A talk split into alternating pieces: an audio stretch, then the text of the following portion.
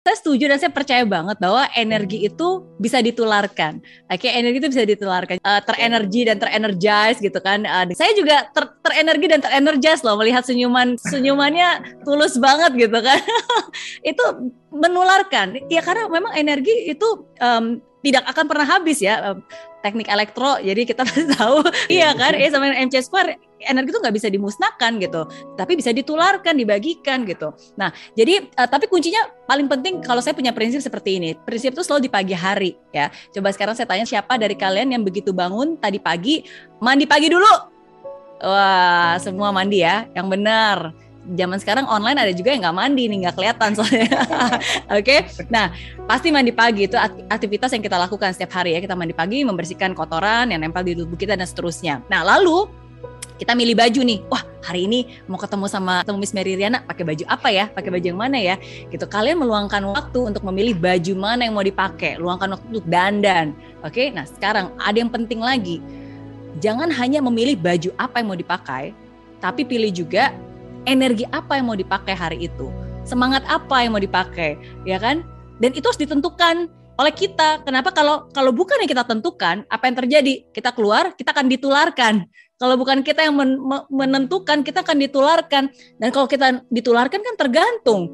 Kita begitu keluar lebih sering ketemu yang positif atau negatif. Untung-untung kalau semuanya positif gitu kan. Pagi-pagi datang acara ini, kita tertularkan positif. Tapi kan sering kali kita keluar, kita nonton berita, waduh negatif. Wah, jadi kita ditularkan sama orang lain kan jadi jadi pasif gitu kan. Nah, jadi kenapa nggak kita sendiri yang nentukan hari ini saya mau uh, optimis, oke? Okay? Apa pun yang terjadi, selalu saya akan lihat yang baik hari itu.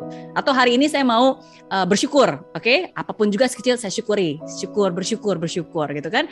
Apa pun tentukan. Nah, tapi again bukan cuma pilih bajunya apa, dalamnya juga. Jadi selalu itu sih makanya bagaimana memulai hari itu menurut saya penting banget ya karena saya harus menentukan sendiri daripada saya ditularkan oleh orang lain.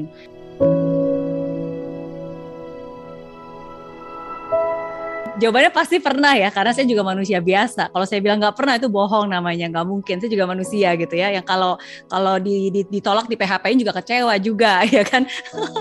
pasti.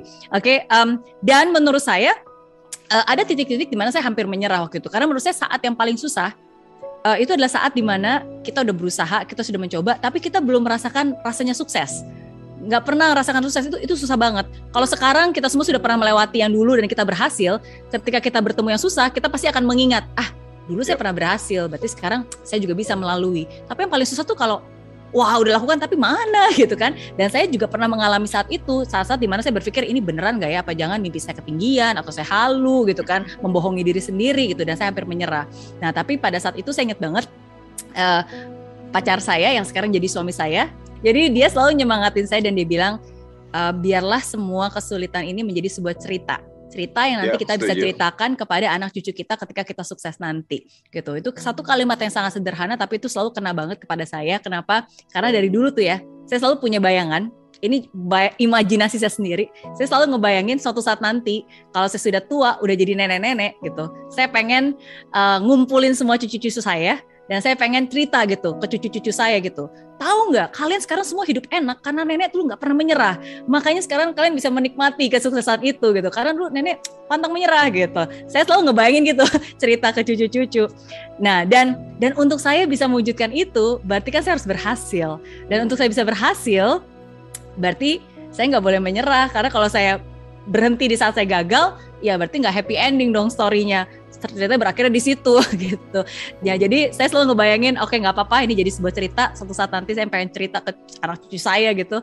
Dan akhirnya itu sih yang membuat saya terus bangkit lagi karena saya ingin menyelesaikan akhir cerita hidup saya dengan happy ending. Kedengarannya sederhana ya, tapi sometimes hal-hal sederhana yang personal itulah yang membuat kita bangkit lagi dan coba iya, lagi. Yeah, yeah.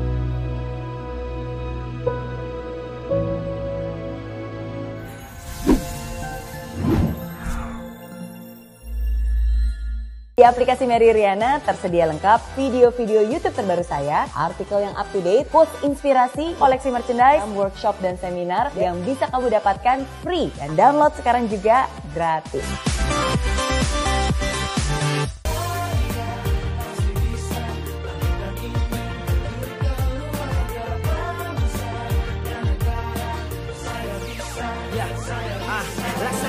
Tanpa hujan, hidup tanpa tujuan, kering dan mati tanpa hijaunya tumbuhan. Ah, demikian kalau mimpi tak kunjung terjadi.